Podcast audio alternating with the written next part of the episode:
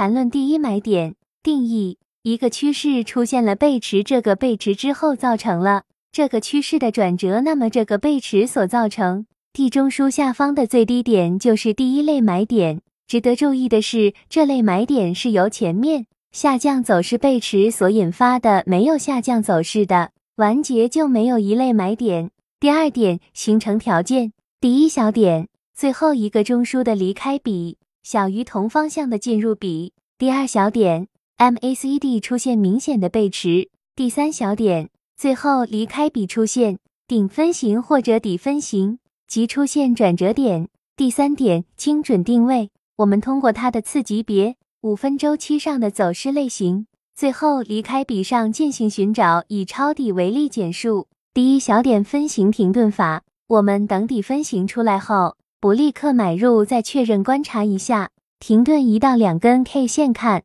是否能买入再入场。如果后面的一到两根 K 线能有效站上底分型第三根 K 线，就说底分型被确认有效，然后买入。第二小点分型验证法，去验证底分型它是不是真的转折底分型。在出现一个底分型后，又出现了第二个底分型，且第二个底分型的低点。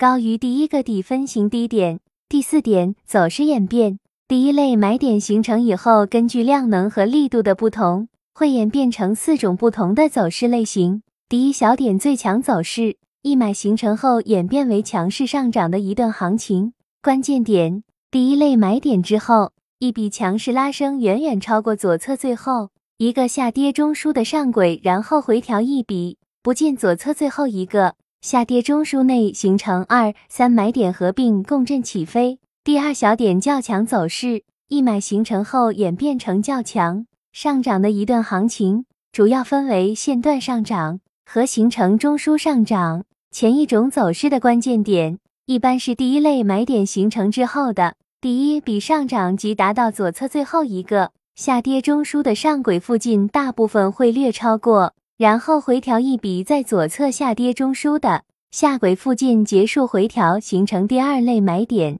这个时候，MACD 一般并不会回踩零轴，在半中间开始拐头向上，行情价格接着再次出现大幅上涨的一笔。第三小点较弱走势，即第一类买点形成以后演变成为中枢延伸。关键点，第一类买点之后一笔上涨，只能达到左侧最后一个。下跌中枢的上轨之下或中轴附近回调一笔，虽不创新低，却远远低于左侧最后一个下跌中枢的下轨，然后再上去一笔，不能突破左侧第一笔上涨的高点，或者虽能突破，但没有有效站稳，很快下跌下来，形成最后一个中枢的延伸。第四小点，最弱走势，一买形成之后的一笔上涨演变成三卖走势，关键点。第一类买点之后上涨一笔不能进入左侧，最后一个下跌中枢的下轨之内形成第三类卖点，